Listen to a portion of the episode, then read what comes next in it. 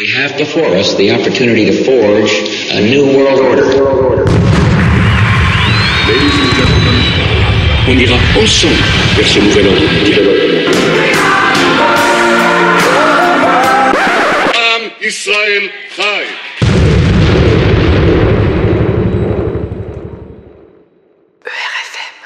Bonjour à toutes et à tous et bienvenue à cette euh, sept- huitième, huitième fournée de Chronique de la paix universelle, une émission présentée et dirigée par Geroyd Ockelman. Bonjour Geroyd. Bonjour. Et moi-même, Youssef Indy.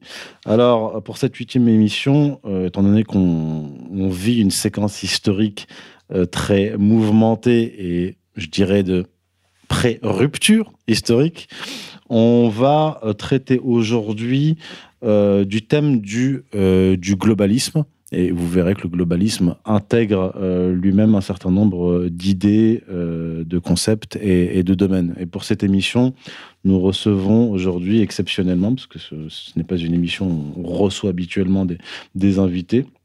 Aujourd'hui, on reçoit Pierre-Antoine Plaquevent. Bonjour Pierre-Antoine Plaquevent. Bonjour Youssef. Euh, vous êtes l'auteur euh, du livre Soros et la société ouverte, métapolitique du globalisme, édité par, les, au retour aux sources, préfacé par Xavier Moreau et euh, avec une postface de Lucien Cerise. Alors, avant d'introduire le, sujet, pour ceux qui ne vous connaissent pas, Pierre-Antoine Plavin, est-ce que vous pouvez vous présenter, présenter globalement la thèse de votre ouvrage? Alors euh, oui, euh, je me suis intéressé à cette question euh, au départ sur des, des, des sujets euh, plus thématiques, comme par exemple, depuis plusieurs années, je m'intéresse à, à l'i- à l'immigration et aux thématiques connexes.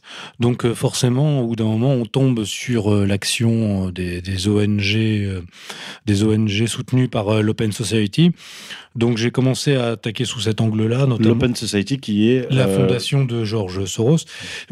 Donc, euh, à partir de là, j'ai commencé à étudier ce, domaine-là euh, pour des articles, pour, euh, voilà, pour des, reportages aussi. Puis, je me suis rendu compte que le sujet était tellement vaste qu'il fallait continuer. Et euh, comme je suis un peu comme nous tous ici, je pense, euh, passionné par les questions de géopolitique et relatives au mondialisme, euh, je me suis intéressé de plus près à, Soros. Et j'ai en fait, enfin j'ai trouvé qu'il était un personnage emblématique euh, de, l'action du mondialisme, mais aussi de la philosophie politique du mondialisme, car il a la particularité d'être un personnage qui veut, qui souhaiterait aussi marquer euh, l'histoire euh, des idées. Euh, au départ, il voulait même être euh, philosophe. Il se définit d'ailleurs lui-même euh, avec, avec amusement comme un philosophe raté. Mais ce qui ne l'empêche pas d'avoir d'utiliser des, concepts de philosophie politique dans, son, dans son action à travers le monde. Voilà, donc si vous voulez, le- l'ouvrage, le, le, le- plan du livre, c'est un petit peu, il y a une partie biographique qui expose la, vie et l'origine euh, de, Georges Soros et sa, sa, forma- sa formation, euh, puis euh, et son action dans la finance et comment il a construit sa fortune par des, des coûts financiers, des coûts de piraterie fi- financiers. Puis une autre partie qui est vraiment la philosophie politique de Georges Soros, mais aussi de ses inspirateurs. Et enfin, une partie, euh, une partie vraiment d'en- d'enquête où je me suis penché sur euh, à la fois son réseau de fondations, donc l'Open Society Foundations, et aussi les vecteurs qu'utilisent euh, ces fondations pour euh, arriver euh, à, le- à leur but. Et enfin, la dernière partie du livre qui relie euh, toute l'Open Society et Georges Soros et sa philosophie aux thématiques connexes de la cybernétique, de l'ingénierie sociale et même, ce qui vous intéresse directement, euh, Youssef, aux thématiques du messianisme et du judaïsme politique. Voilà, en gros, le résumé du- de l'ouvrage. Alors, euh, avant de- d'entrer dans la dimension euh, idéologique, métapolitique et d'histoire des idéologies, des idées, parce qu'il y, a, effectivement dans votre livre une, dimension importante qui est celle de, de la, généalogie des, des idées, qui m'intéresse, qui m'intéresse tout particulièrement. Et on comprend en vous lisant que Georges Soros n'est pas qu'un financier. La finance, l'argent n'est euh, qu'un outil pour lui, on va dire le, moteur et le carburant, comme vous dites. Et moi, je dirais que les idées sont le moteur et que la finance sont le, le carburant, euh, constitue le, le, carburant de son, de son action. Alors, on, on, va commencer par, je vous demanderai d'exposer brièvement ces, actions, les actions politiques et métapolitiques, euh, pas par catégorie, pour que euh, nos auditeurs comprennent euh, de, quoi on parle d'abord sur le plan au niveau de la surface. On va rester à la surface des choses, puis on ira en profondeur. Donc, comme, comme je vous expliquais, vu, vu l'étendue de cette, de cette action. Je me suis concentré sur certains vecteurs euh, principaux de, de, cette action, donc à savoir euh, euh, l'immigration. Donc, de quelle manière ces réseaux influencent les, les, flux migratoires et les politiques migratoires des pays occidentaux. Ensuite, l'action au niveau des changements de société, comme par exemple le lobbying en faveur de la légalisation de la consommation de stupéfiants, euh, le lobbying en faveur euh, de l'extension de l'euthanasie, l'action de Soros et des réseaux de l'Open Society dans les médias, et notamment les médias américains, et notamment les médias américains au cours de la campagne euh, présidentielle. Il a soutenu euh, très activement euh, Hillary Clinton. C'est ça, et puis il est au cœur, tout son dispositif est au cœur des, des attaques permanentes contre l'administration Trump depuis l'élection de Trump. Et et donc voilà, c'est principalement et, effectivement et évidemment le champ des euh, changements de régime politique, de ce qu'on appelle les révolutions euh, colorées. Alors, est-ce que vous pouvez énumérer euh, les pays dans lesquels il a agi en tant que Enfin, pour subvertir les sociétés. Alors, bon, bah, directement, bon, l'Ukraine, hein, déjà, ça mm. c'est très bien documenté, mm. notamment justement euh, par Lucien Cerise, hein, qui a écrit un livre entier sur la situation ukrainienne et qui reprend beaucoup le, le ce qu'a fait Soros sur ce théâtre d'opération. Euh, j'expose donc dans le livre, je, parle de l'action de Soros en Ukraine, notamment en s'appuyant sur, euh, une de ces associations qui s'appelle l'International Renaissance Foundation. Euh, donc l'Ukraine, on pourrait dire les, évidemment avant ça, tout ce qui est le monde euh, le monde soviétique. Il a écrit même un livre très instructif, notamment au niveau philosophie politique, qu'il a écrit au, plus fort de son action euh, en Europe euh, orientale, qui s'appelle Opening Soviet System. Donc tout est dans le titre, hein, comment ouvrir le système soviétique, et où il explique comment pour lui le système soviétique était devenu, avait trahi d'une certaine manière les, idées, les idées originelles du, du socialisme pour devenir ce qu'il appelle une société fermée universelle. Donc en fait, euh, un système concurrent euh, du, de celui qu'il voulait voir imposé.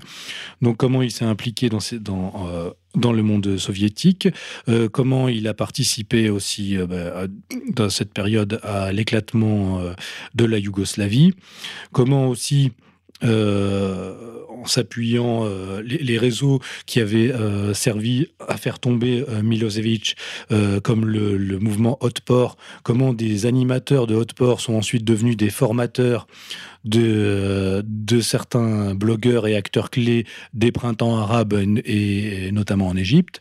Donc on voit, euh, si on suit un petit peu son, ensuite les tentatives, alors ça après je n'en parle pas forcément dans le livre, mais parce que là encore c'est un champ tellement vaste, ça c'est peut-être la prochaine étude ou, ou la série d'articles que je rédigerai, ce sera sur cette thématique précise, c'est-à-dire vraiment la, euh, la, technologie politique du changement de régime, et qui est encore employée et qui est employée, qui a des tentatives en Iran, euh, en Turquie, finalement partout où l'agenda, euh, on va dire, occidental libéral euh, cherche à, pénétrer un régime adverse, il va employer la méthodologie Soros et les réseaux Soros.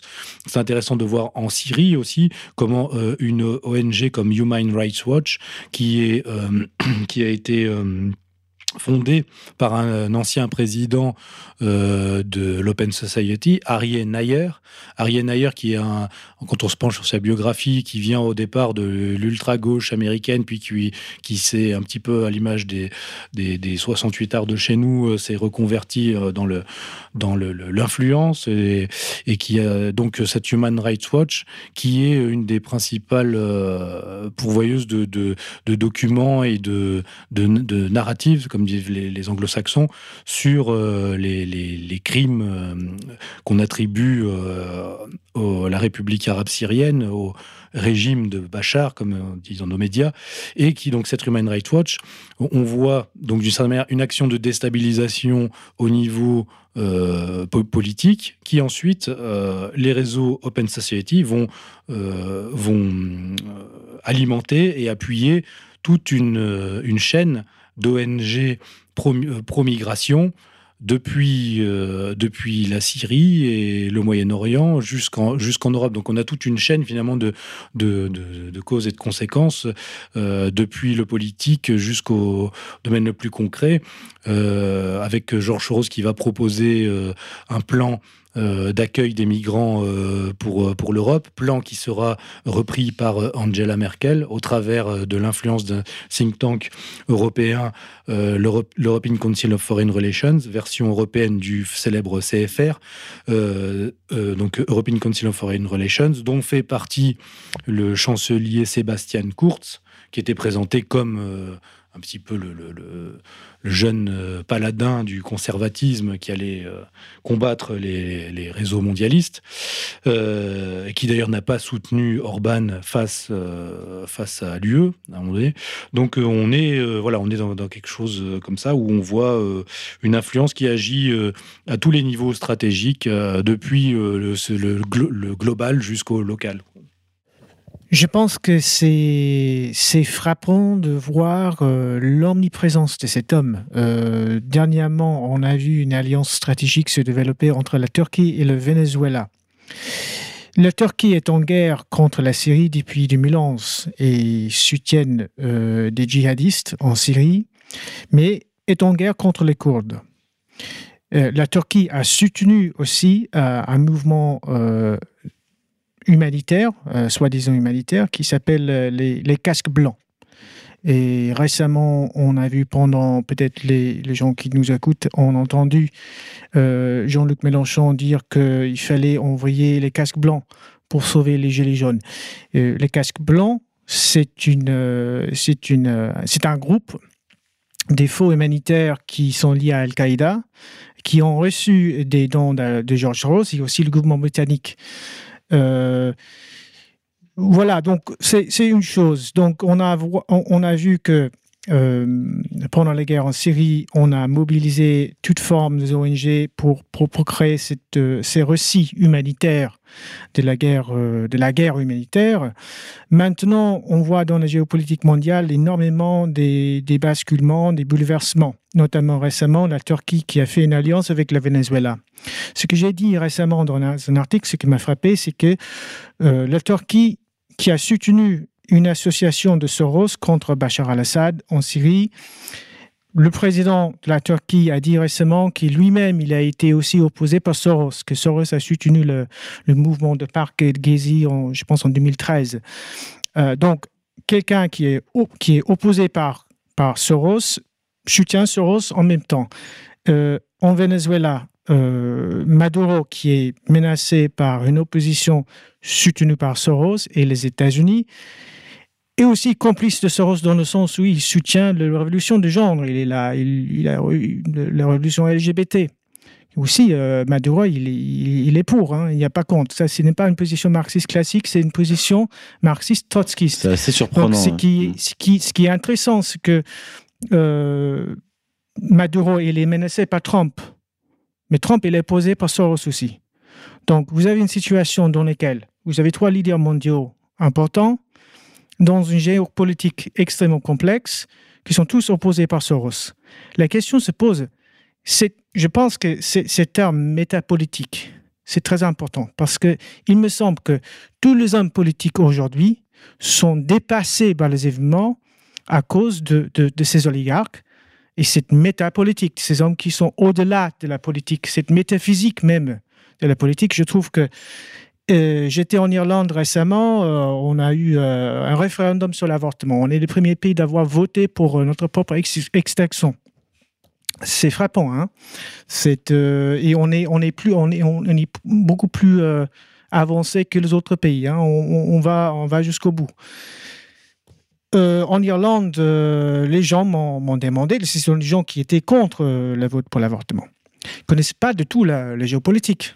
Donc ils m'ont de- demandé qui est Soros, qui est cet homme Soros? J'ai demandé pourquoi?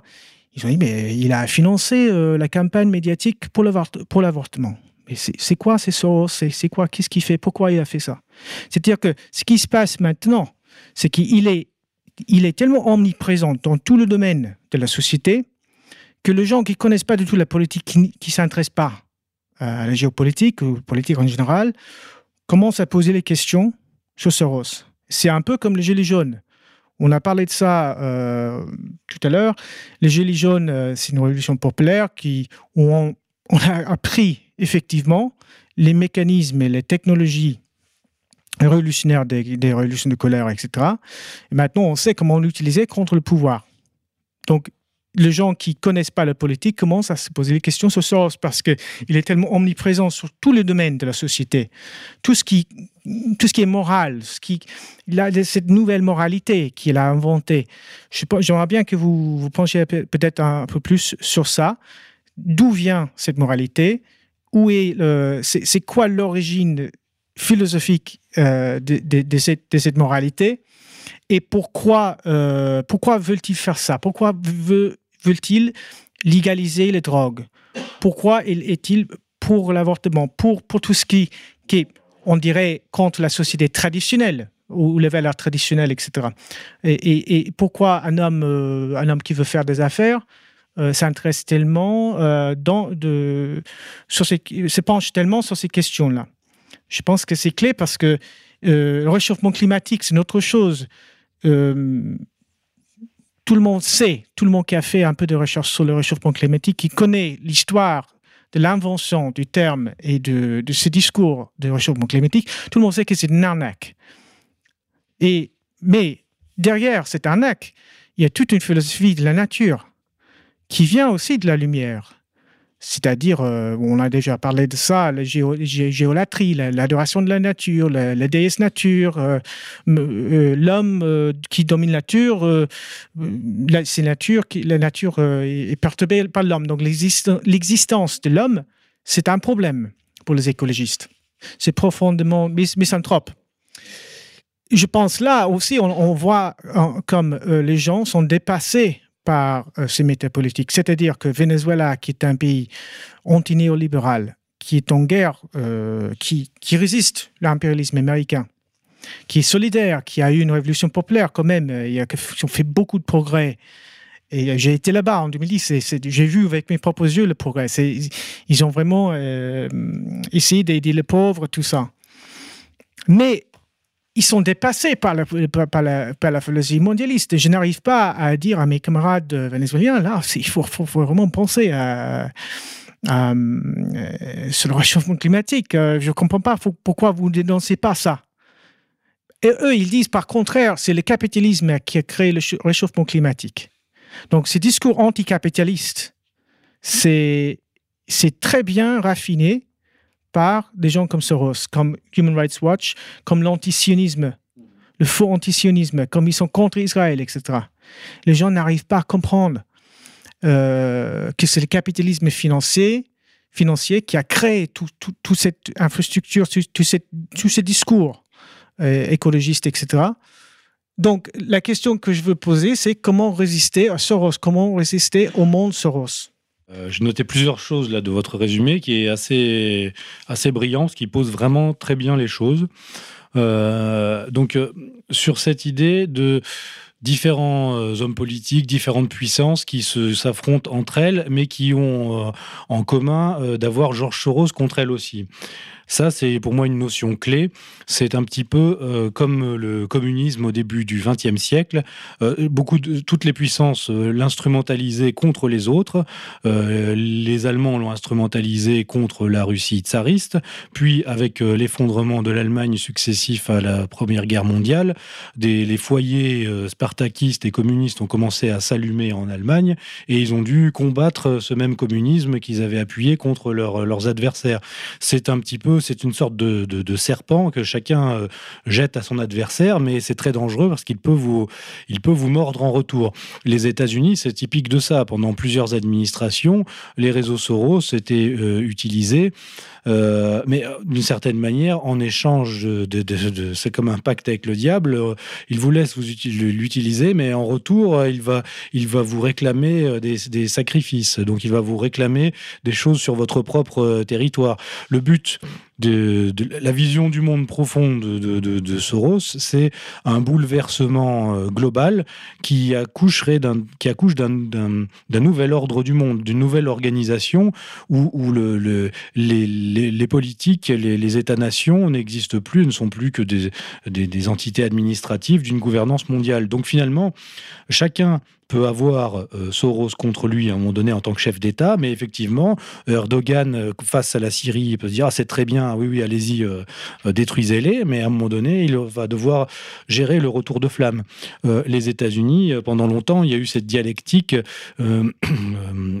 société ouverte et néoconservatisme, les qui sont les, deux faces du, du, même projet, mais un projet qui s'avance par le fer et par le sang, et un autre qui vient penser les plaies avec, euh, avec la communication euh, hollywoodienne, en envoyant euh, Angelina Jolie ou des gens comme ça. Voilà, donc on détruit et après on vient, on vous prend dans les bras et on vous, et on vous fait croire qu'on vous aime. Donc ça, c'était ce rose qui était lié au clan, au clan Bush, hein, qui, qui, en fait officiellement euh, soutenait euh, l'opposition à Bush, ou même était contre le, le, Patriot Act, contre toutes ces choses-là, mais en fait était, aussi, était de, financier comme lui au sein des mêmes groupes d'investissement. Bon, tout ça c'était la fumisterie. La rupture est quand même arrivée avec l'administration Trump, parce que là je pense qu'on a, en fait, on a des d'une certaine manière un affrontement. On me dit, voilà, justement la question, ça peut répondre aussi à la question, qu'est-ce qu'on peut faire face au réseau Soros? Bah, D'une certaine manière, s'il y a des des, des, financiers comme lui qui ont des intérêts différents ou qui voient les, la gestion du, du, monde de manière un petit peu différente, on peut avoir euh, une alternative.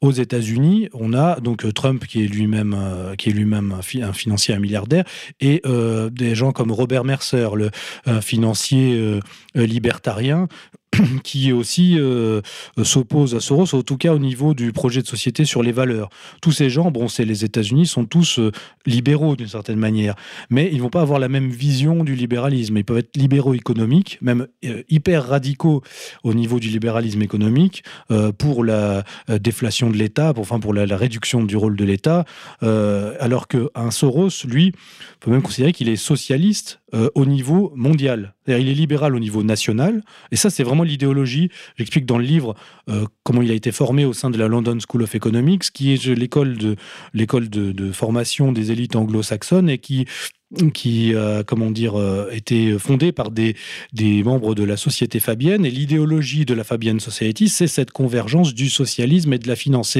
le socialisme réalisé par la planification des financiers. Et en fait, il y a une logique que là aussi je montre dans le livre. Tout au long du XXe siècle, le communisme, même le, communisme, le, le proto-communisme ne pouvait pas se développer sans l'appui à chaque fois de la, finance.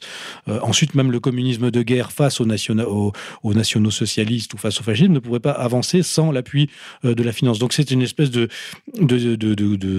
c'est les deux jambes d'une même entité qui avancent conjointement.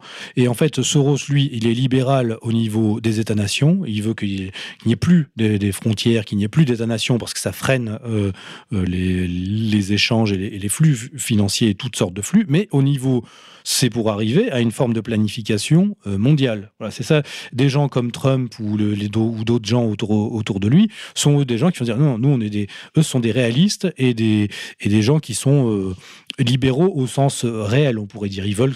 Là, on voit aussi l'origine trotskiste de cette pensée. C'est-à-dire, c'est planétaire et c'est la révolution permanente. C'est pas l'idée de construire la révolution dans un seul pays comme Staline ou, ou ou d'autres leaders comme ça. C'est effectivement de créer à travers le capitalisme les conditions d'un socialisme mondial, mais d'un pas du socialisme dans le sens que nous comprenons. C'est-à-dire, c'est pas la, collectivisation des moyens de production qui, qui pourrait être euh, quelque chose euh, qui nous libère, mais c'est plutôt euh, un gouvernement mondial avec contrôle centralisé, planification mondiale. Euh, pas, pas une oligarchie. C'est la doctrine de la, société fabienne. Oui, c'est cette fusion, déjà à l'époque, cette volonté de, fusionner par euh, l'aboutissement d'un mouvement dialectique, l'international socialisme et la finance et la finance mondiale déjà assez tôt. Et comme vous l'expliquez dans, le livre, on va avoir des gens comme Popper puis euh, l'école de Francfort, qui eux vont réagir au stalinisme et ce qu'il va engendrer, c'est-à-dire la renationalisation ou euh, une version nationalisée du socialisme. C'est la fameuse opposition entre stalinisme et trotskisme. Et, on comprend d'ailleurs pourquoi Trotsky va être soutenu par, par, Wall Street. Alors, est-ce qu'on peut revenir sur cette, sur cette séquence? Oui, et au retour, euh, ce, que à la fois effectivement Karl Popper et l'école de Francfort, qui à peu près à la même époque, hein, donc dans les années 20, début des années 30, vont constater cet échec du, communisme révolutionnaire. Alors euh, Popper, euh, je ne sais pas s'il a jamais soutenu vraiment le, le, communisme révolutionnaire. Les, gens de l'école de Francfort, très clairement, ils en ont même fait partie. Hein. ils ont animé même des groupes révolutionnaires. Ils ont été conseillers aussi pour des même euh, la première réunion, la présence de Georg Lukács. C'est ça, voilà, Georg Lukács, les, voilà, tous ces gens-là étaient partie prenante et, en fait, c'était le, dans la forme dure du premier communisme. Euh, constatant euh, effectivement l'échec sur le réel de leur idéal et le retour, enfin, l'arrivée du, stalinisme, c'est donc effectivement non seulement la fin de l'internationalisme originel, c'est aussi un retour à, des, à des valeurs en fait euh, à des valeurs d'autoritarisme et de et y compris même à des, valeurs patriotiques, notamment après dans la concurrence avec le, le, fascisme pour le pour le communisme russe. Donc face à cet échec, alors il y avait deux positions. Donc la position de l'école de Francfort qui va s'orienter de plus en plus euh, sur euh, ce qu'on appelait ensuite le freudo-marxisme, c'est-à-dire euh, découpler le marxisme de la critique sociale pour de plus en plus rentrer dans la, la critique en fait des presque des fondements anthropologiques des sociétés. Et d'un autre côté, Karl Popper qui lui va, va réarmer en fait le, libéralisme face à, à ses concurrents de l'époque, le communisme et et, le fascisme. Donc euh, on a cette, euh, cette convergence à ce moment-là de libéraux d'une certaine manière comme, comme Popper et aussi euh, de, de l'école de, Francfort. L'école de Francfort est particulièrement intéressante à étudier parce qu'on voit ces gens qui au départ étaient des communistes radicaux, qui vont ensuite donc devenir des critiques à la fois du fascisme et, du, et du stalinisme, qui vont être exfiltrés avec l'appui des Américains et de de l'American Jewish Committee vers euh, les États-Unis, qui vont continuer leurs activités aux États-Unis, qui là vont être couplés à tous les milieux euh, qui, qui vont être les milieux qui vont acter le début de la cybernétique. Et euh, à partir de là, vont, vont continuer leurs actions au départ, donc pendant la Seconde Guerre mondiale, contre le, national-socialisme, et ensuite, après-guerre, contre le stalinisme, mais aussi contre le conservatisme au sein même des États-Unis. On revient à cette idée que de cette espèce de, serpent qui, si vous l'abritez chez vous euh, pour l'utiliser contre vos adversaires, tôt ou tard, il va vous mordre aussi euh, en retour. C'est à, à, partir de là que vont être euh, que vont, vont, irradier cette idéologie-là euh, de l'école de Francfort et de la déconstruction radicale en direction des universités américaines. À partir de là, cela va, avec mai 68, rayonner dans les universités du monde entier et contaminer tout l'Occident. Voilà. Et maintenant, nous vivons dans le monde euh, des conséquences de cette idéologie-là. Bah, une idéologie qu'on peut qualifier de libérale libertaire qui vise à détruire toutes les valeurs des sociétés traditionnelles et même les résidus, ce qui va, les résidus de sociétés traditionnelles qui vont perdurer dans, les sociétés, euh, dans les sociétés modernes. Il, y a toujours des rémanences euh, presque au sens chimique. Oh, on, a, on, a, on a arasé tout, mais il reste encore des pousses qui, qui continuent à germer. Il faut continuer à. C'est pour ça que c'est, une. En ce sens, c'est une utopie, c'est-à-dire que ce n'est pas réalisable, mais ce qui est problématique, c'est que le projet, il y a toujours un horizon d'attente. Il y a toujours un ennemi. Le libéral, le ce, libéral, libéralisme libertaire, euh, toujours euh, ne peut pas construire quelque chose, mais il a besoin de, de se poser dialectiquement, donc il a besoin, il peut détruire, il est bon contre il est bon contre quelque chose. Donc il y aura toujours. C'est pour ça que tout ce qui est axial, tout ce qui est vertical doit être abattu. Euh, euh, le, l'image du père de famille, l'image de l'autorité en politique, l'image, la, convergence, par exemple en mai 68 en France était était euh, était claire. On avait à la fois un militaire qui représentait une autorité politique. Il fallait absolument abattre ça. Euh, d'autant plus que la vision euh, géostratégique du général de Gaulle euh, s'opposait précisément à celle des Américains et de la, et de la société ouverte. Voilà. Bah, ça, nous renvoie aussi à, un concept théologique quand vous dites que eux, les défenseurs de la société ouverte, de l'école de, de Francfort, des Popperien et, et, de Soros, ils n'ont pas un projet positif, ils travaillent en compte, c'est-à-dire qu'ils sont là pour détruire, ils n'ont pas de projet positif. Ça renvoie à, au concept théologique euh, du, diable qui, euh, qui imite, qui, qui, qui imite euh, qui ne s'est pas qui ne s'est pas créé, mais qui n'est là que pour que pour détruire. Et ce qu'il crée, ce n'est qu'une opposition donc euh, en, négatif de ce qui existe déjà.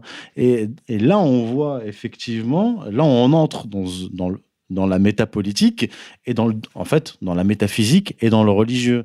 Et c'est là où, euh, ça m'intéresse, moi tout particulièrement, parce que euh, votre travail me satisfait beaucoup parce que c'est une sorte d'actualisation d'un mouvement messianique que j'étudie moi sur la, longue durée et que vous vous étudiez sur sur, sur l'époque contemporaine et euh, votre façon de travailler, votre méthodologie ressemble aussi à la mienne dans, le sens où on se distingue de la vision matérialiste marxiste de l'histoire. Tout ce travail-là démontre que euh, l'histoire n'est pas la résultante de euh, rapports de production euh, ou d'opposition euh, simple entre prolétariat et, bourgeois, mais c'était véritablement des mouvements, en fait, un mouvement religieux qui va, euh, alors ça c'est mon travail, qui va à un moment donné muter en, idéologie à apparence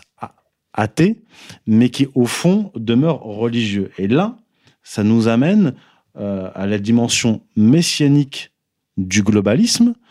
et d'ailleurs, euh, c'est là où c'est intéressant, c'est que Soros ne s'en cache pas. Lui-même, qui est d'origine hongroise, donc il est juif hongrois, il est athée hein, officiellement, et il dit, alors vous le citez dans votre livre, je, je porte en moi depuis l'enfance de puissantes fantaisies messianiques. Il dit aussi, c'est une sorte de maladie quand vous vous considérez comme une sorte de Dieu, le créateur de toutes choses. Il dit aussi Je suis conscient que je porte une part d'utopie juive dans ma façon de penser. Voilà pourquoi le concept de l'Union européenne me passionne tellement. Alors, on va pas parler là de l'Union européenne, mais ce qui m'intéresse, euh, moi, c'est euh, lui, il se perçoit euh, comme, un, comme un messie, en réalité. Il veut agir directement dans, dans, dans l'histoire. Et en fait, pour, le comprendre, ça, c'est cette idée que euh, un groupe d'hommes ou un homme, euh, qu'il soit juif ou non, peut agir, euh, réorienter l'histoire et l'amener à bon port, c'est-à-dire au temps messianique, est une idée qui remonte au, XVIe siècle, avec une réforme dans la tradition messianique kabbalistique, consistant à dire, donc ça c'est Isaac Luria, qui, qui, dit que on n'a plus à attendre le Messie, pour que les temps messianiques adviennent, on n'a plus à attendre que Dieu nous apporte la, rédemption, c'est-à-dire Dieu, la puissance métaphysique euh, par définition, qui va, euh, comment dire, faire arrêter l'histoire. Et nous faire basculer dans, dans les temps messianiques. Isaac Luria a dit non, à partir de maintenant, c'est le peuple juif, en réalité, qui est son propre Messie et qui va, par son action, faire advenir les temps messianiques. Et lorsqu'on euh, lorsqu'on lit votre livre et qu'on se penche, donc, quand on voit le, parcours de, de Georges Soros, même si lui ne le sait pas, il est héritier de cette tradition que j'appelle messianique active, euh, qui euh, voit en fait le peuple juif comme le, seul et unique moteur de l'histoire. Et ce concept-là va se transformer au cours du XVIIIe siècle, après la, au, contact en fait de, du sabbato-franquisme, qui va lui donner une apparence athéiste. Et là, ce ne sont plus simplement les juifs en tant que peuple qui sont, euh, qui, sont le moteur de l'histoire, mais ce sont, euh, pour les socialistes et pour Georg Lukács par exemple, les classes laborieuses, c'est-à-dire le prolétariat et le Messie, euh, et, et, le, et le Messie, dans l'idéologie républicaine, dans le républicanisme, ce sont les écoliers de l'école républicaine, et, et, ainsi de suite. Donc, Pierre-Antoine, Georges Soros, véritablement, est conscient qu'il accomplit une œuvre messianique au sens juif du terme. Au sens juif du terme. Alors, sur cet aspect, euh, en fait, euh, Georges Soros livre peu. Voilà, vous avez cité ces, extraits. Euh, il, se, il se livre peu. Alors, il semble, comment dire, euh, il est totalement imprégné de cette idée de, changement, de révolution permanente, comme vous avez dit tout à l'heure. Euh, c'est une, obsession, on pourrait dire, euh, ontologique. Quoi. Et dans cette situation que vous avez citée, voilà, qu'il disait il, lui faut évacuer cette espèce de pulsion messianique. Ensuite, d'où viennent vraiment, d'où vient cette, idée-là? Là-dessus, il est plus, plus évasif. Euh, c'est en remontant d'une certaine manière le fil de ces inspirateurs et, en croisant les, ces bah, simplement ces actions, ces citations, les, citations, sa philosophie politique et celle de ces inspirateurs, qu'on arrive à, à comprendre qu'on est à la confluence de plusieurs courants qui sont, comme vous avez dit, le libéralisme popérien, euh, le freudomarxisme euh, de l'école de Francfort, la cybernétique, l'ingénierie sociale, euh, au travers notamment de l'anthropologue Gregory Bateson. Mais quand on se penche sur tout l'univers, les milieux de l'ingénierie sociale, enfin de la cybernétique, on, on, retrouve tout un tas de personnalités. Et en fait, on, au bout d'un moment, on, est obligé de se rendre compte que tous ces milieux-là sont quand même euh, animés par des gens qui ont comme background familial l'identité juive. Mais souvent, justement, une identité juive qui se présente comme euh, laïcisé, voire athée. Donc en fait, on est face, euh, moi je l'interprète de cette, manière, mais face à une forme effectivement sécularisée, mais on est dans ce que vous avez, le schéma que vous avez décrit depuis le XVIe siècle, mais à la forme encore plus, plus sécularisée encore, à, une forme, pour moi la cybernétique c'est ça, c'est une obsession du contrôle social et de la modification euh, des, sociétés, mais qui, qui est ce fond messianique, mais qui est maintenant totalement détaché de, de son origine euh, religieuse, euh, et qui du coup devient euh, entièrement scientifique, mécaniste et obsédé par le contrôle et par l'absence. En fait, aussi, quand on lit les écrits de, de ces gens-là, il y a une comment dire une lutte permanente contre l'idée de transcendance et contre l'idée de métaphysique. Ça, c'est j'ai euh, en lisant euh, euh, Karl Popper, ce qui est frappant, c'est qu'on voit quelqu'un qui remonte, qui ne parle pas juste de, des idéologies contemporaines, qui remonte jusqu'à l'Antiquité, jusqu'au pré-socratique, en fait, qui déroule tout le fil de l'histoire philosophique occidentale et qui démolit point par point tous les philosophes clés de, de, euh, de l'histoire philosophique euh, occidentale. Et en fait, c'est une, charge, euh, une charge contre, bah, contre réellement ce, que nous sommes au niveau ontologique. Et souvent, et, souvent cette idée, voilà, ce qui est attaqué, c'est moi, c'est ce qui m'a surpris, c'est ce sont c'est la métaphysique au sens au sens de Platon, au sens au sens d'Aristote, au sens de tous leurs successeurs, et jusqu'à bon, Popper déroule le, fil jusqu'à Hegel. Hein, le, celui qui a réactualisé la dialectique euh, à l'époque euh, contemporaine et qui il en fait l'ennemi presque l'ennemi prioritaire euh, des, bah, de sa philosophie. Alors là, on va mettre les pieds dans le plat. Pierre-Antoine, pour moi, cette opposition entre Popper et tous les autres penseurs euh, du socialisme, du républicanisme, qui soit d'origine juive ou pas, parce que vous avez des gens comme Bakounine qui ont une vision du monde euh, euh, purement eschatologique, de type franquiste, c'est-à-dire Jacob Frank, et qui, et qui ne sont pas juifs. Mais pour moi, sur le plan historique et philosophique, c'est l'opposition entre Athènes, la philosophie, la philosophie grecque, donc qui est métaphysique, et le matérialisme vétérotestamentaire. Parce que euh, il faut pas oublier une chose, c'est que la, spiritualité euh, dans, le monde monothéiste, euh, je vais être brutal, n'existe pas dans le monde de l'Ancien Testament mis à part certains livres qui d'ailleurs ont été rejetés comme euh, le, livre d'Enoch. C'est avec le christianisme que véritablement, et déjà ça existe en germe chez les anciens prophètes, avec le christianisme, où là on a véritablement une, euh, dimension spirituelle, métaphysique forte et un, et un au-delà, un royaume des cieux dans la, la Torah, hein, je parle vraiment précisément du, du, du Pentateuque, on a une vision de la création, de l'histoire et même de l'eschatologie qui est purement matérialiste.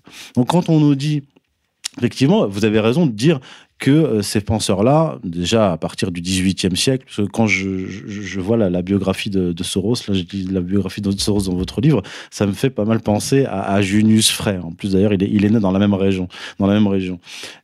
On, on a des gens qui sont on, croit qu'ils ont fait une, opéré une rupture avec la spiritualité juive. Mais en fait, cette spiritualité juive née au premier siècle avec la Kabbale, mais en réalité, si on fait une, si on, on, regarde cette histoire sur la longue durée, plusieurs millénaires, ils ne font que revenir au matérialisme biblique de l'Ancien Testament. Et que quand vous voyez un Popper, qui est lui aussi d'origine juive et qui a une vision de l'histoire, qui est matérialiste, qui veut détruire toutes les valeurs, on, va y revenir, il faut, quand même qu'on parle de cette question-là, et qu'on voit sa haine vous le citez, vis-à-vis de Platon en particulier, tous ses héritiers jusqu'à jusqu'à Hegel, parce que euh, la, philosophie d'Hegel reste quand même métaphysique, alors que celle de Marx va, la, va, la réduire à, la, matérialité. D'ailleurs, c'est pas un hasard. C'est pas un hasard. C'est, euh, je vais être un peu brutal, mais c'est le juif Marx qui va déspiritualiser la, philosophie du Goy et Hegel, pour être pour être, pour être Je pense qu'il faut ajouter aussi que Marx était considéré lui-même antisémite. Euh, si on lit le, l'essai de, sur les juifs, par exemple, il a dit que les, les, la question juive, Marx a dit clairement que le judaïsme, c'est l'escroquerie, c'est l'adoration de Moloch, etc. C'est une religion d'argent et que pour, pour que les juifs se libèrent et, du, pour, pour, se libérer, pour s'émanciper, il faut s'émanciper, il faut se libérer du judaïsme. Donc, euh, pour, Marx, bien évidemment, il est tombé, je suis d'accord, il est tombé dans la même pensée juive, dans, dans, le, dans le matérialisme fort, et aussi dans cette espérance, euh, pour prendre l'expression de Hervé Rissen, espérance euh, planétaire, planétarienne. planétarienne. il, ça, c'est tout à fait clair que Marx, ça, c'est très judaïque. Je pense que le génie du christianisme, c'était d'avoir d'avoir incorporé le logos grec avec euh, la révélation. Et et, euh, ce que nous voyons aujourd'hui, c'est une révolution contre la logique. La logique, la logos aujourd'hui est détestée. C'est depuis longtemps le cas en philosophie. On voit des grands penseurs euh, de l'actualité de, de, de, l'époque euh, contemporaine comme Jacques Derrida, le, le, le, comment ça s'appelle le, logo, le, déconstructionnisme. Le grand péché contemporain, c'est le logocentrisme, être logocentrique, c'est-à-dire de, de, de, croire à la raison de, du utiliser la raison. donc, euh, donc on voit la destruction, cette anti-philosophie contemporaine qui a envahi toutes les universités, d'ailleurs, euh, ce qu'on appelle le postmodernisme. Euh, ça aussi, c'est une révolte contre le logos et c'est le, le cœur du problème d'actualité aujourd'hui. Euh, par exemple. Le, le, le, logo, si je ne me trompe pas, c'est le verbe qui traduit aussi l'intelligence. Donc c'est une lutte contre l'intelligence. C'est une lutte contre l'intelligence. Et dans la logique d'Aristote, quelque chose est ou quelque chose ne l'est pas. Donc il n'y a Tout pas. Tout existe en essence. On, on, ne peut. Donc aujourd'hui, tu peux être homme ou femme si tu veux. Donc ce matin, je m'appelle euh, Garode, cet après-midi, je m'appelle euh, Marie. Voilà. Donc euh, aujourd'hui, on est là. Donc quelque chose ne l'est plus. Donc il n'y a plus rien, il n'y a plus de réalité. Donc on a, on a, on est, on va vers l'irréalité, n'est-ce pas? Donc je pense que le corps de problème, c'est cette révolte, cette, cet esprit révolutionnaire millénaire aussi. Donc c'est peut-être l'esprit de Barabbas parce que quand on voit l'évangile euh, en christianisme, les, les, les, pharisiens, ils ont appelé pour euh, libération de Barabbas, qui était quoi? Qui était un escroc, un criminel, et, un, criminel un, rebelle. un rebelle qui n'avait pas de cause. C'est le rebelle sans cause. C'est exactement le, type euh, soutenu par Soros. je voudrais revenir sur deux notions que vous avez abordées, Youssef, sur l'idée de de, Popper par rapport à, Athènes. Athènes qui est euh, ben, la, philosophie, la, pensée classique, mais en fait, Popper, lui, euh, est assez habile, c'est-à-dire, euh, alors il va critiquer la notion de peuple élu dans le judaïsme, voilà. C'est la seule chose qu'il va expliquer et en disant que c'est la matrice. Après, effectivement, du peuple élu, on va passer euh, à la, chez Marx à les classes euh, prolétaires euh, qui vont remplacer le peuple élu. Donc c'est plus ou moins. Et donc il dit cette doctrine-là est problématique parce que chaque fois, elle peut prendre la forme bah, soit de soit de l'ouvriérisme radical, soit du, racisme, voilà, à l'époque dans le national-socialisme. Mais il va en rester là. Euh, en revanche. D'ailleurs, vous dites bien que lorsqu'il il critique la doctrine du peuple élu, à savoir le tribalisme, à aucun moment il ne fait le lien avec la, Bible hébraïque. C'est-à-dire que pour lui, euh, pour lui la notion de peuple élu qui est problématique n'a pas de rapport. En tout cas, il ne le dit pas avec la, Bible hébraïque. C'est-à-dire, euh, il pourrait déconstruire de la même manière dont il déconstruit la philosophie occidentale l'Ancien Testament et prendre point par point toutes les marques de tribalisme et de, et de, rejet et de mépris de l'autre euh, qui sont présentes dans l'Ancien Testament. Il ne le fait pas. Il dit juste, bon, il y a cette notion de peuple élu qui est problématique. Il passe, euh, on va dire, ces deux ouvrages à critiquer euh, la philosophie, essentiellement, essentiellement la philosophie occidentale. Et il pose comme confrontation, comme un couple qui, de, de, pôles opposés, Athènes et Sparte, en fait. Il Athènes, c'est la société ouverte. En fait, ce qui lui plaît dans Athènes, c'est la période empire thalassocratique d'Athènes en fait. Et euh, donc pour lui, c'est le prototype de, euh, l'ouverture, mais effectivement, euh, et il dit finalement dans Athènes, les gens qui s'opposent à la société ouverte, à l'ouverture d'Athènes, ce sont toujours des partisans de Sparte en fait. Donc Platon admire Sparte, donc et on est toujours là-dedans. Et à son époque, en plus, comme avec le national-socialisme qui se référait aussi à Sparte, mais même une certaine forme de soviétisme se référait aussi à cette euh, force euh, antique. Donc euh, on est, il pouvait reprendre cette, dualité et, essayer un petit peu de, ramener le, les libéraux dans cette dans cette dualité-là et se faire passer finalement pour un ennemi de la civilisation occidentale, civilisation occidentale qui est la civilisation libérale pour lui. Voilà. Donc c'est, en fait, la civilisation occidentale a un sens si elle marche vers la société ouverte. Sinon, tout ce qui, pas, tout ce qui ne va pas dans cette progression, dans cette flèche euh, vers l'avenir, est négatif et, fait partie des forces de la société ouverte, de la société fermée, pardon, qui, à chaque période de l'histoire, euh, se réactualise pour essayer d'empêcher cette marche glorieuse vers la société ouverte. Et euh, d'ailleurs, entre parenthèses, le terme, enfin le nom Soros, qui a été donné par le père de Georges Soros dans les années 30 à son fils pour lui éviter les problèmes de l'époque, Soros signifie monter, en, monter en flèche, aller vers l'avenir en espéranto, puisque le père de Soros, Tivadar Schwartz, était lui-même un locuteur de l'espéranto. Donc ça montre bien la vision de ces gens-là, c'est cette espèce de, c'est le cosmopolitisme. En fait, réellement, euh, quand on emploie ce terme maintenant, on, comment dire, si ça on nous renvoie aux heures les plus sombres. Voilà, ça nous renvoie aux heures les plus sombres. On se dit bon, c'est un peu vieillot. Enfin, il y a un côté, un côté un peu, un peu comme ça, un peu archaïque. Mais en fait, c'est réellement l'essence du, projet. C'est cosmopolite au sens de faire euh, une cité unique, un ordre unique. Et entre parenthèses, moi, ce que je vois actuellement, par exemple, avec les Gilets jaunes, ce sont des révoltés contre le cosmopolitisme. Parce que la France périphérique, euh, c'est la révolte de la France qui a été mis, euh, mis au rebut du projet cosmopolite incarné en France. Le cosmopolitisme a une forme concrète, ce sont les hypercentres qui se connectent les uns aux autres avec une nouvelle bourgeoisie mondiale qui fait sécession avec les populations. Bourgeoisie mondiale qui bah, prend les valeurs de la société ouverte pour faire la guerre aux populations autochtones de tout de, du monde entier. Alors, en fait, le projet de, Popper, comme d'autres, bien sûr de, Soros à sa suite, c'est euh, la destruction de tous les éléments qui vont conserver c'est contre la conservation. C'est contre la conservation. C'est transcendantal. C'est transnational, transgenre, tout ce qui est trans, tout ce qui est transcendantal, tout ce qui, qui traverse les frontières, qui va au-delà. Pour euh, répondre à ta question tout à l'heure, Guéroy, tu, demandais, tu disais d'où vient cette volonté de destruction des sociétés, de leurs valeurs, des lois, etc. Eh bien là, on en revient encore au messianisme et on en revient à la vision biblique. Pourquoi? Pourquoi? Parce que euh, la Bible hébraïque vous dit, notamment dans les, livres les plus tardifs, notamment le Deutéro-Ésaïe, c'est-à-dire le livre d'Ésaïe qui n'est pas d'Ésaïe, à partir du chapitre 48, rédigé pendant l'époque perse, on va attendre donc la fin des temps. Et qu'est-ce qui, qui a annoncé comme société? Une société où le mal n'existe plus, où le, lion euh, et, l'agneau sont côte à côte et il n'y a plus euh, donc besoin de lois pour encadrer la vie des sociétés.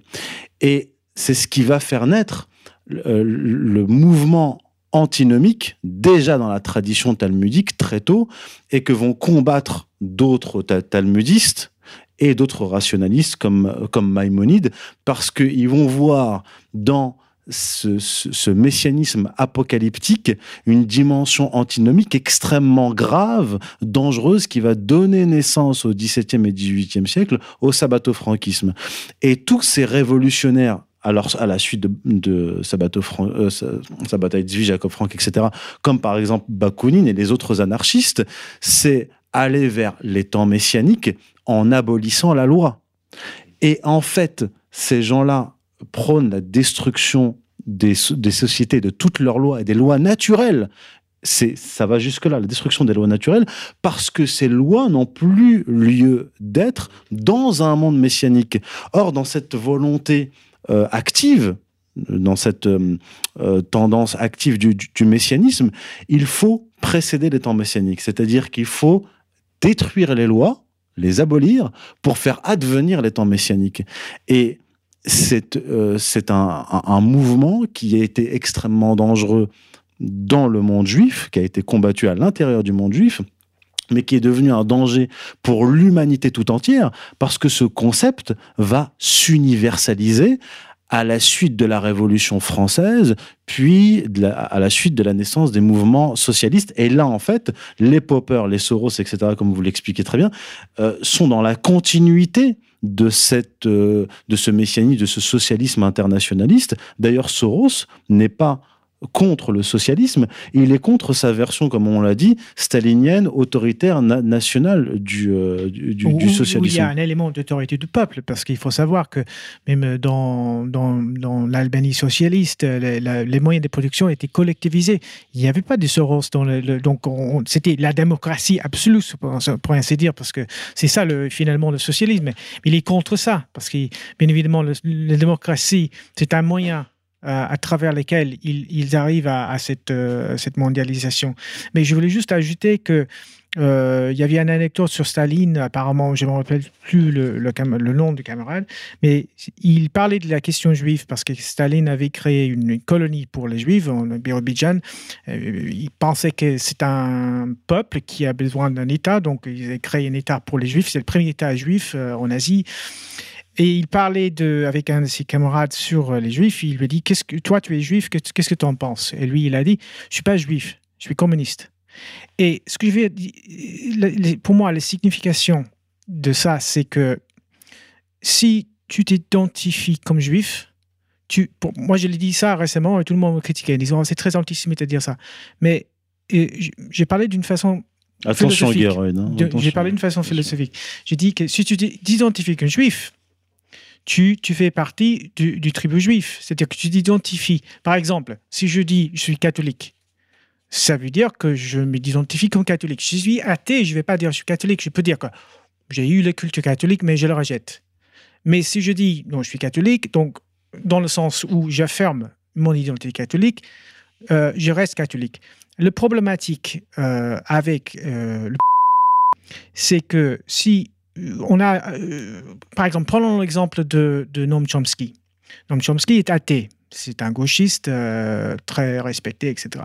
Son père était talmudiste. Il a écrit des livres sur les grammaires hébreux. Il est très brillant d'ailleurs, une famille brillante.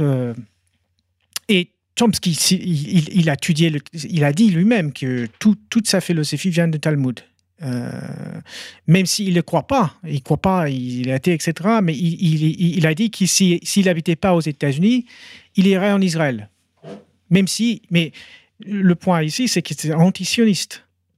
C'est un ancien sioniste et quelqu'un qui travaille avec les Nations Unies, qui, est très, qui a une énorme influence sur euh, la gauche américaine et mondiale, une certaine gauche, hein, une gauche bien pensante. Et euh, la raison pour laquelle je dis tout ça, c'est que pour parler de, la question, de la question du sionisme, parce qu'on n'a pas vraiment parlé de ça, la question du sionisme, et, et, et, où se situent des gens comme Soros dans, dans ces débats? Parce que nous savons tous que Soros est anti-sioniste, et que en même temps c'est un juif qui qui est proche du bah, justement euh, Pierre-Antoine euh, vous parlez dans votre livre de cette opposition entre Soros et euh, et, Israël. Et, il est vrai que cette opposition remonte à loin. D'ailleurs, vous, enfin, elle remonte au, au 19e siècle. Vous citez un certain nombre de fois euh, Michael Lowy, qui lui-même cite un certain nombre d'auteurs euh, socialistes euh, de cette période-là, fin du 19e, début du, du 20e siècle. Et c'est ce que j'avais relevé d'ailleurs, c'est cette opposition entre des socialistes internationalistes, qui sont juifs, et, et des sionistes qui étaient pour l'établissement d'un foyer juif, etc. Et dans leur vision, athées, qu'ils soient sionistes ou pas, il y avait cette opposition entre euh, ceux qui pensaient que les juifs devaient jouer le rôle de euh, messie collectif pour faire advenir ce paradis terrestre qui est euh, le, socialisme, et les autres qui voulaient rétablir le, royaume d'Israël. On, voit bien cette opposition-là. Et, là, c'est là qu'il peut y avoir débat entre nous, c'est que moi, en fait, je pense qu'au fond, il n'y a pas d'opposition. S'il y a opposition, c'est opposition dialectique. Pourquoi? Parce que ces deux traditions, c'est la, la volonté de rétablir un royaume d'Israël et la volonté d'établir un, pas seulement un empire universel, mais un nouveau monde, comme je vous l'ai dit, avec, euh, annoncé par, par et d'autres, le Deutéro-Ésaïe, Deutéronome, etc. Ces deux projets complémentaires s'inscrivent déjà dans la Bible hébraïque. Certains vont s'appuyer sur l'un, l'internationalisme, d'autres vont s'appuyer sur l'autre, à savoir l'établissement d'un royaume d'Israël. Mais au fond, euh, ces, deux projets-là sont bibliques, sont vétérotestamentaires, et ils visent tous les deux euh, l'avènement des temps messianiques.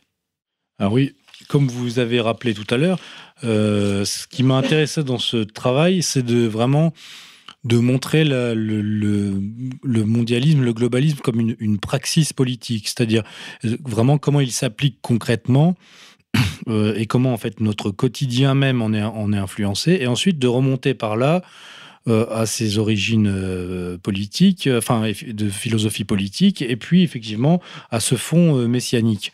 je cite les, travaux de Michael Levy dont vous avez parlé, qui lui réellement parle de cette mystique de l'anti-étatisme, en fait, chez ces penseurs du messianisme actif, dont beaucoup sont, vont se retrouver dans l'école de Francfort, par exemple.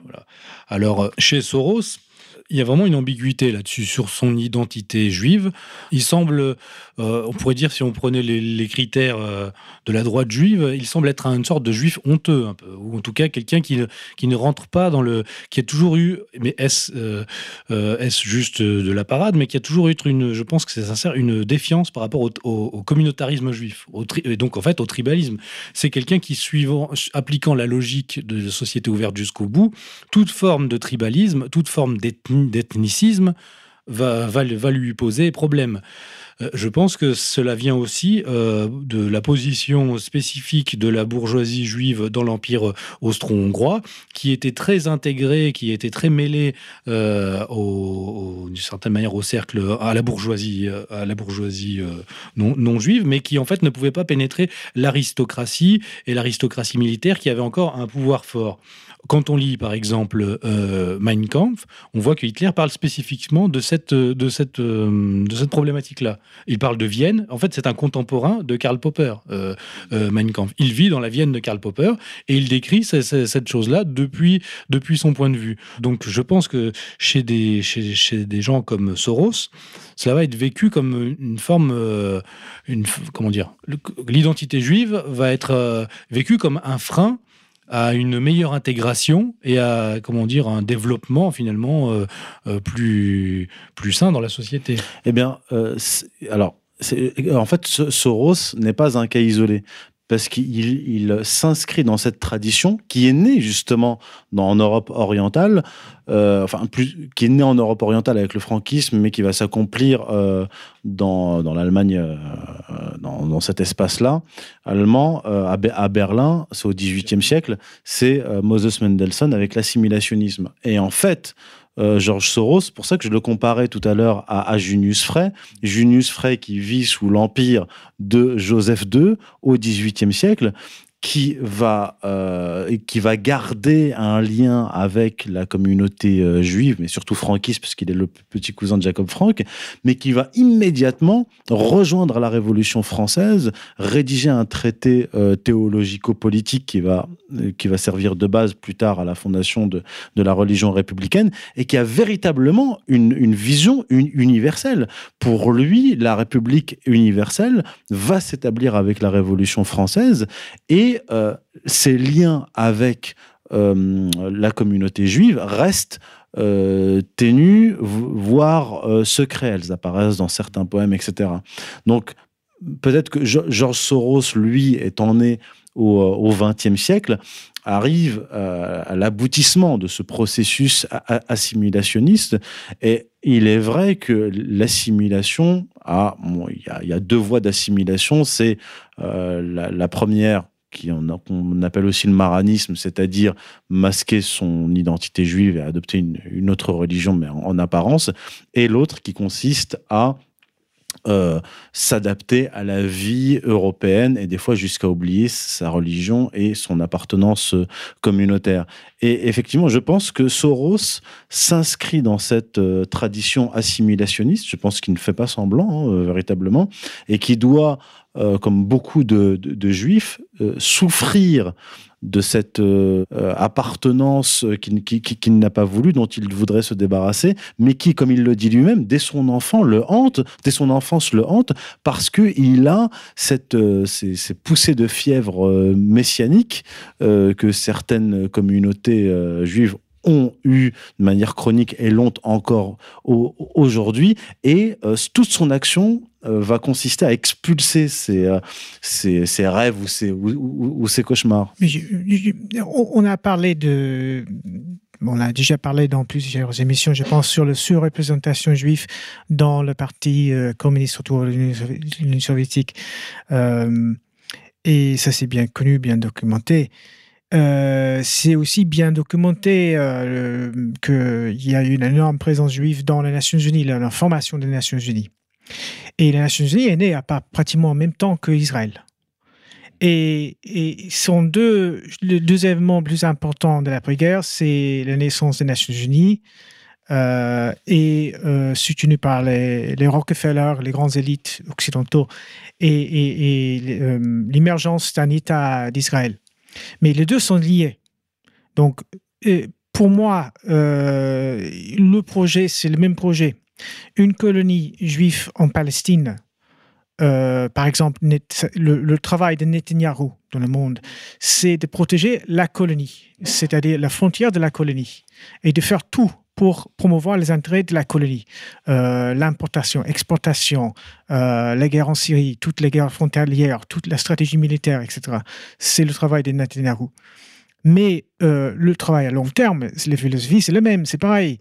Lui aussi, il croit à la Messie. Hein, on, a tous vu cette vidéo où il parle hmm. avec euh, le chef de euh, Mendelssohn Schneerson euh, par rapport à, au retour de la Messie. Le Mendelssohn Schneerson lui dit le Messie n'est pas encore arrivé, il faut que vous fassiez plus pour qu'il pour qu'il vienne. Il dit nous faisons. Nous bien, faisons. bien évidemment. Et même si c'est, il peut apparaître, on a vu l'émergence en Europe de national, national sionisme. même s'il peut apparaître comme un nationaliste, pour protéger la frontière, euh, il est mm, ethnocentrique, etc. On peut dire que c'est un nationaliste qui protège le peuple israélien. Pourquoi pas Parce que c'est un peuple qui n'a pas d'État, on peut, on, peut, créer un argument comme ça. Mais lui, il est mondialiste aussi. C'est-à-dire, euh, il a critiqué Trump pour son opposition au réchauffement climatique.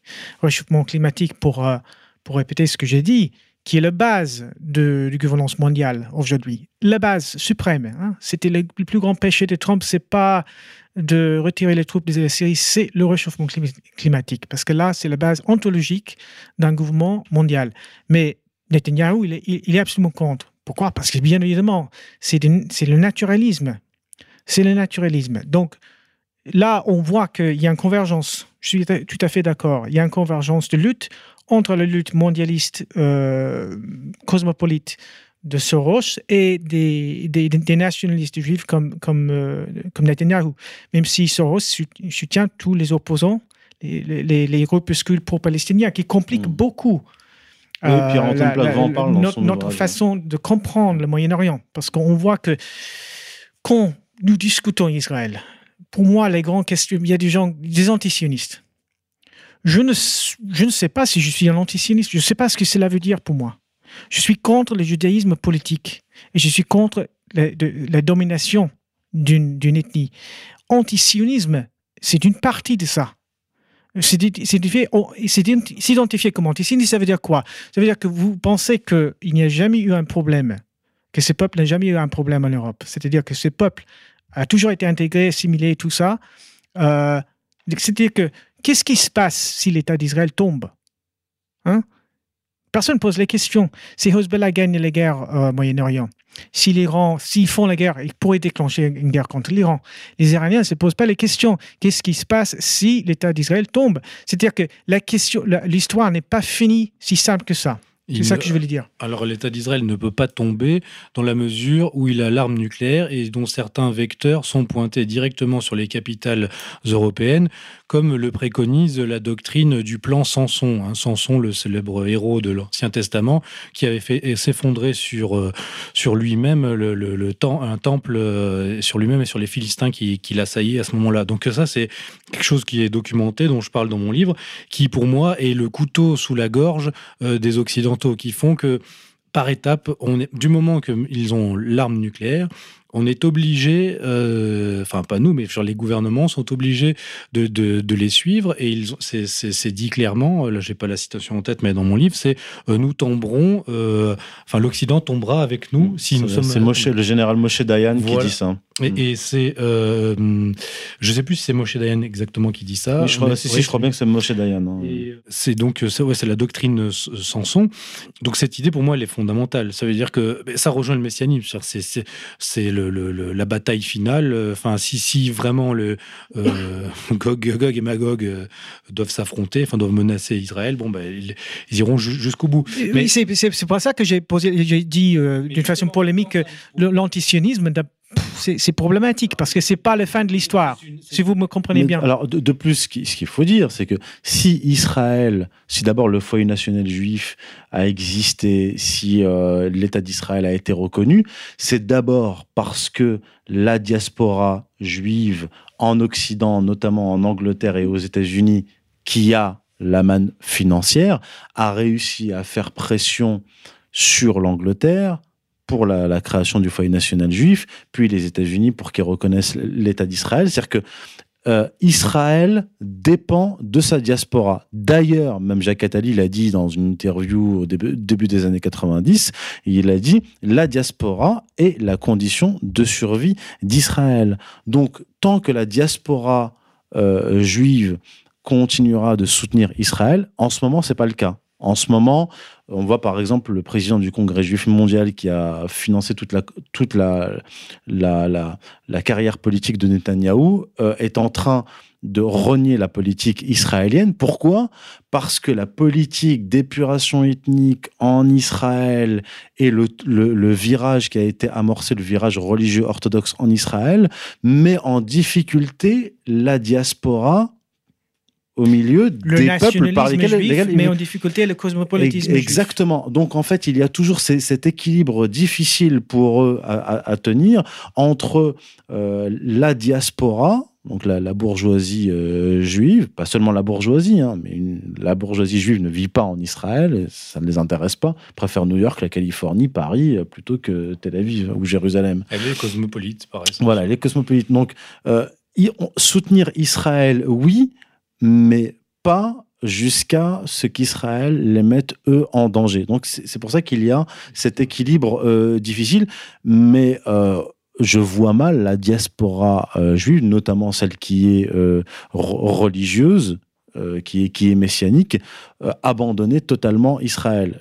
Quand il euh, sermonne Netanyahou ou quand il met en garde les dirigeants israéliens, c'est un moyen de pression, c'est un, c'est un levier, c'est pas une menace euh, concernant la survie d'Israël. Ils ont une vision, je pense justement, euh, très société ouverte d'Israël. C'est-à-dire ils veulent, ils veulent en faire un pôle mais ils ne, veulent, ils ne veulent pas en faire une espèce de forteresse irréductible type Bétard. Quoi. Donc ce serait qu'une étape, l'étape forteresse, si on veut. Mais euh, euh, Attali, par exemple, parle, lui, que l'avenir d'Israël est dans la conversion. Et il faut, je crois qu'il donne le chiffre... 200 millions. Plus de 200 millions, en gros, 200 millions pour, de, de, de juifs pour tenir un gouvernement mondial, en fait, une organisation planétaire. Euh, les, les millions de juifs actuels peuvent tenir effectivement un État. Donc après, il peut aussi y avoir euh, une opposition entre. Euh, c'est toujours la même chose en politique. C'est-à-dire le, sioniste réaliste de terrain qui doit euh, gérer un, État, euh, un État, on va dire, euh, assiégé et, à la fois conquérant n'aura pas forcément la même vision que euh, l'internationaliste pur qui euh, vit euh, sur la côte ouest californienne. donc c'est ou à Paris. Donc c'est tout ça sont des, des, des, jeux de rééquilibrage. Mais alors ce qui est intéressant, c'est de voir que Soros a quand même été attaqué assez durement à un moment donné par justement la droite juive, on pourrait dire, ou la droite néoconservatrice. On lui a reproché notamment cet épisode où, dans son adolescence, euh, son père, pour le protéger, l'aurait l'aurait fait euh, fait passer pour chrétien et il aurait secondé, euh, il aurait été sous, sous la protection d'un homme qui a été chargé de de la, confiscation des biens des juifs de, de Hongrie. Et, lui-même Soros a raconté, euh, s'est vanté que cette époque était la, plus belle de sa vie, dans le sens qu'il était adolescent, qu'il avait, il vivait le risque. Et donc ça, ça lui a été très durement reproché. Et je me demande même si au-delà de ça, il n'y a pas une forme même de, de pour dire, euh, d'excommunication au sein de la, de la, de, de, du, du communautarisme juif, de, de peut-être même du comportement de la communauté juive hongroise au moment de la Seconde Guerre mondiale. Ce serait une, quelque chose à creuser, qui sont peut-être considérés d'avoir euh, trop euh, collaboré en, en, en livrant euh, les, les, autres juifs. ou enrichi sur le dos. Voilà, alors ça c'est bon, c'est à, creuser. Mais toujours est-il que voilà l'essence, je pense, euh, du sorosisme, on pourrait dire, ou de cette pensée euh, de la société ouverte, c'est effectivement cet aiguillon euh, que vous avez évoqué, c'est-à-dire cette identité juive euh, qui lui pose un problème, qui n'est pas assumée ou revendiquée comme chez les sionistes, comme dans la droite juive, et qui, qui est une espèce de chose qui le pousse en avant. Moi, je pense que c'est l'essence du messianisme. Il est là. C'est en fait une volonté de, presque de sortir de, de, des aspects problématiques de cette identité mais sans jamais y réussir. Donc on ne peut plus, si, euh, quelqu'un comme ne peut plus s'identifier à la fois à, à, son, à sa matrice d'origine, mais il ne peut pas non plus euh, s'identifier euh, aux, sociétés chrétiennes ou à une autre société. Donc il est condamné à vouloir produire un système, ben, pour le coup, métapolitique, qui, voire théopolitique, qui soit quelque chose qui va rédimer, régénérer l'humanité tout entière. Et ça, c'est un concept, une idée qui est totalement, entièrement euh, juive. Donc, si même, même si il renonce à son identité juive, toute sa vie, toute son action politique et correspond. Prison euh, dialectique. Hein, euh, c'est du messianisme. Il suffit de lire quand on lit euh, Bernard Lévy. C'est frappant, comme il dit clairement. Il a dit que pour lui, Trump représente Rome. Ça. Et le combat de Bernard Lévy, c'est contre Rome. Donc c'est le, c'est le retour de, la question du, temple et, de Titus et de l'Empire romain. Ça c'est très important parce que euh, déjà dans, dans l'eschatologie euh, juive, quand on, monte à, l'Ancien Testament, notamment au livre de Daniel, il y a la destruction donc euh, des, des, quatre empires. Donc il y a la tête, le buste, les, les jambes et les, et les, pieds d'argile. Et en fait, je crois que le dernier, les pieds d'argile, c'est Rome.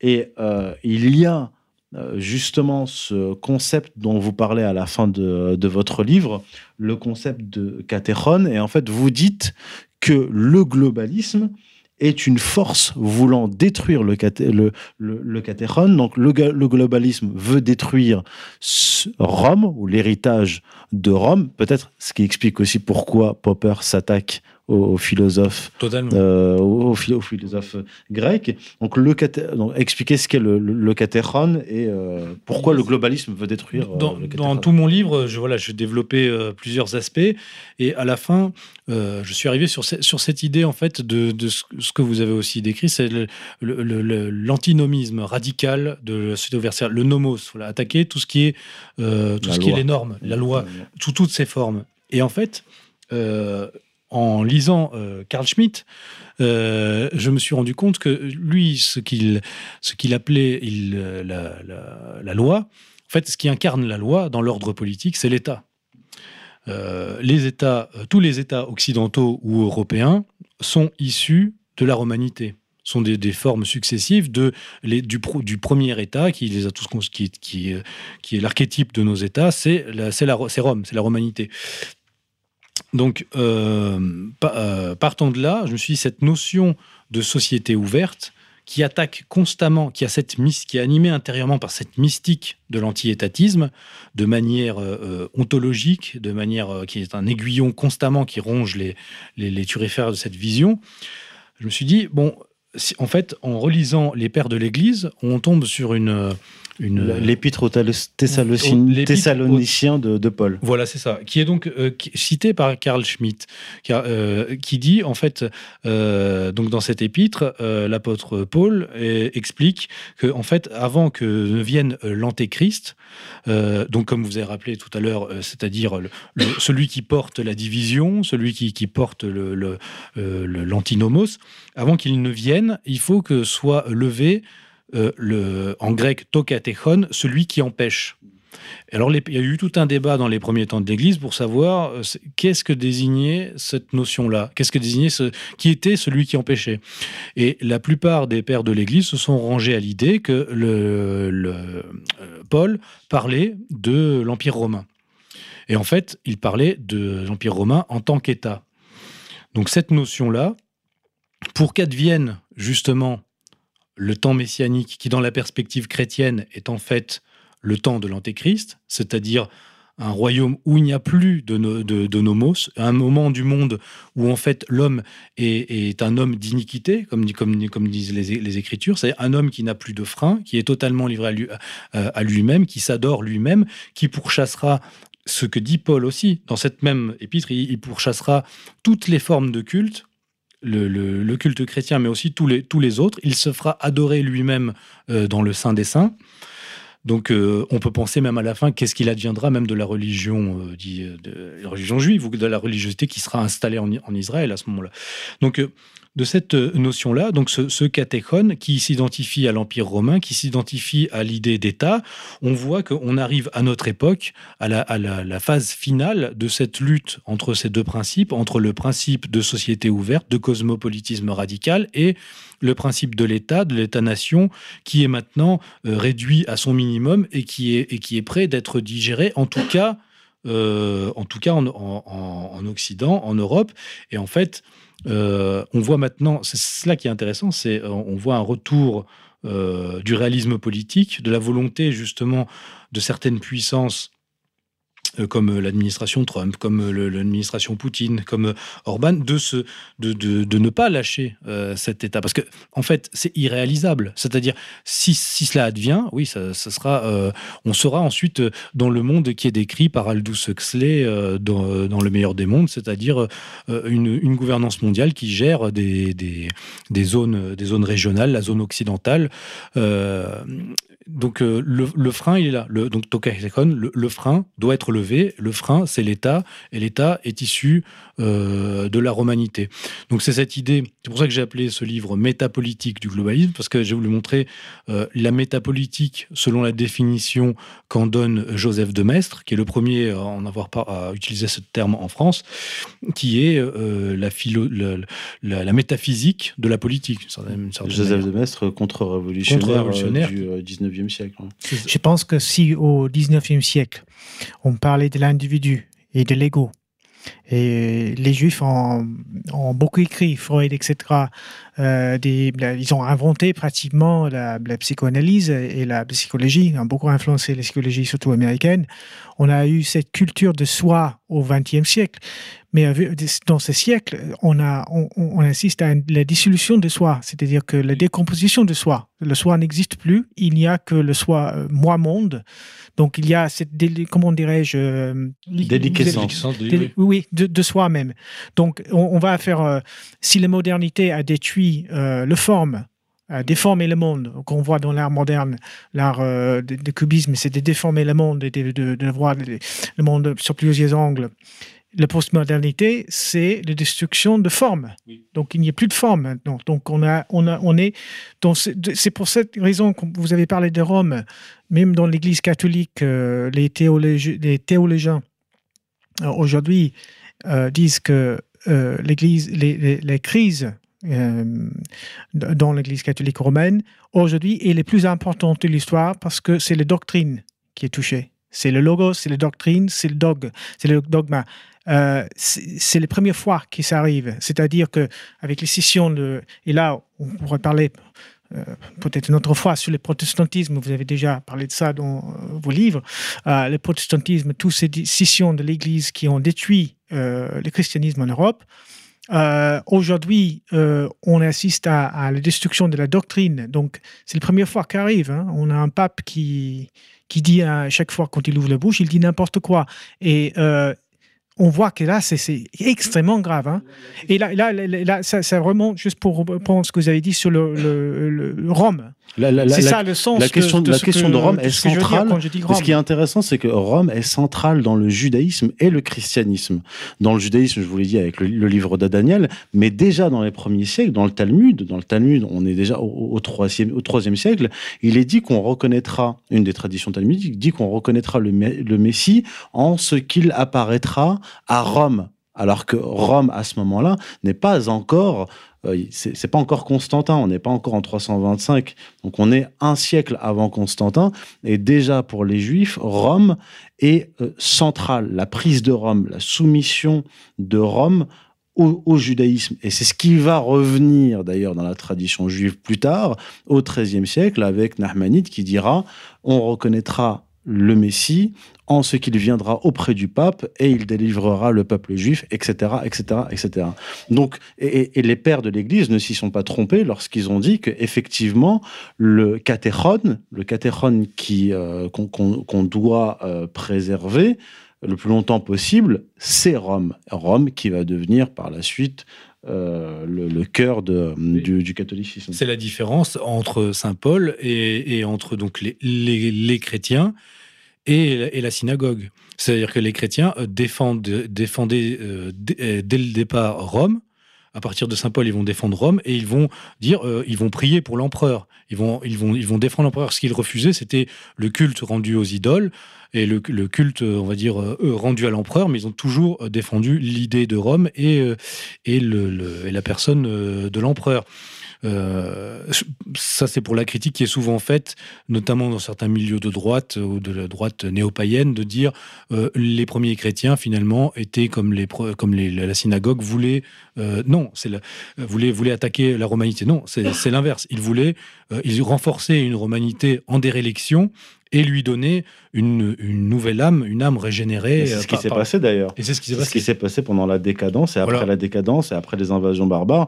Ce sont les évêques qui ont restructuré, en fait, qui ont fait naître les, les, pays européens qui vont devenir les nations européennes. Jusqu'à la forme, jusqu'aux couleurs de, de, de, de, de l'hierarchie de, de l'Empire.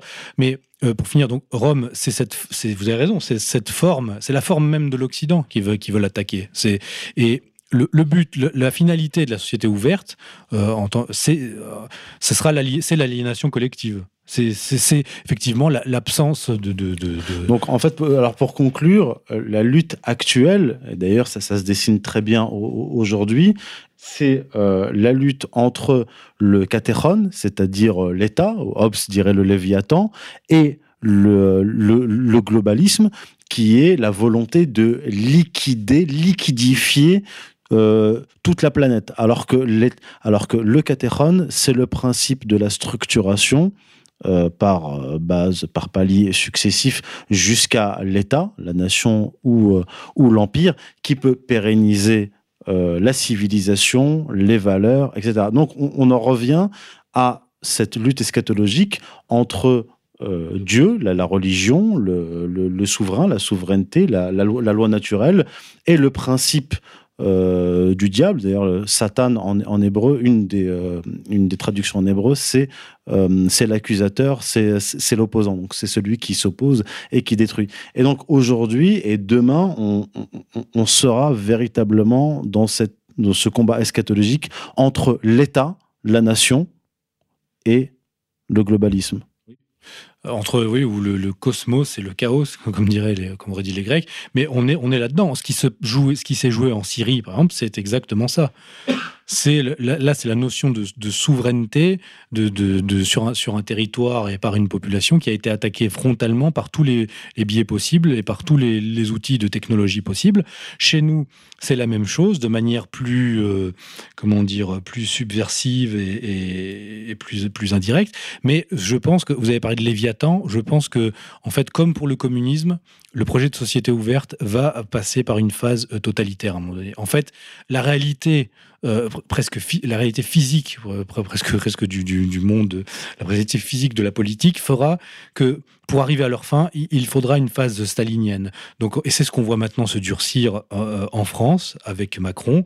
C'est on va rentrer dans une forme d'État qui va se montrer toujours plus pour pour, pour ce qu'il est réellement. Et c'est ce qui peut peut-être faire échouer ce projet, comme le communisme a échoué, c'est de devoir devenir une espèce d'État policier euh, universel et de montrer sa vraie nature aux populations.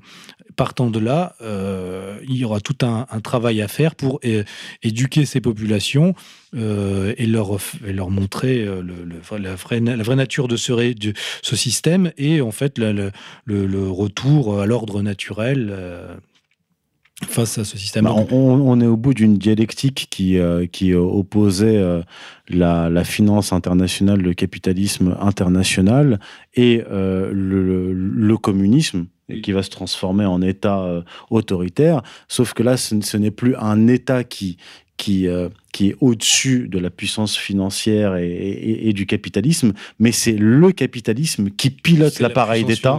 Et c'est ce qui s'est passé aux États-Unis, c'est ce qu'ils veulent mettre en place avec l'Union européenne. Et c'est d'ailleurs pour ça que euh, il nous disait, Georges Soros, je suis conscient que je porte une part d'utopie juive dans ma façon de penser. Voilà pourquoi le concept de l'Union européenne me passionne tellement. Oui, oui c'est un laboratoire de mondialisme. C'est un laboratoire de mondialisme, c'est le libéralisme incarné sur un territoire. C'est-à-dire la destruction des nations, mais ce continent européen piloté par un pouvoir central qui est lui-même dans la main d'une oligarchie financière. un- une Europe dépourvue des Européens, où il n'y a plus d'Euro- euh, des Européens. Des gens qui, Exactement. euh, des- On des gens arrase qui- pas des- par le bas pour mieux piloter par le haut. En fait, j'ai commencé à lire votre ouvrage euh, et je pense qu'il y a Euh, lequel? le, le dernier, votre dernier ouvrage. Oh là Islam. oh là, oh là. Les autres, je les ai tous Oh là là, c'est trop controversé. C'est. Occident Islam, tome 2. Voilà, sur les origines euh, du, du, du yavisme ou de Yahvé, on pourrait dire. Et en fait, euh, finalement, il y a quelque chose qui.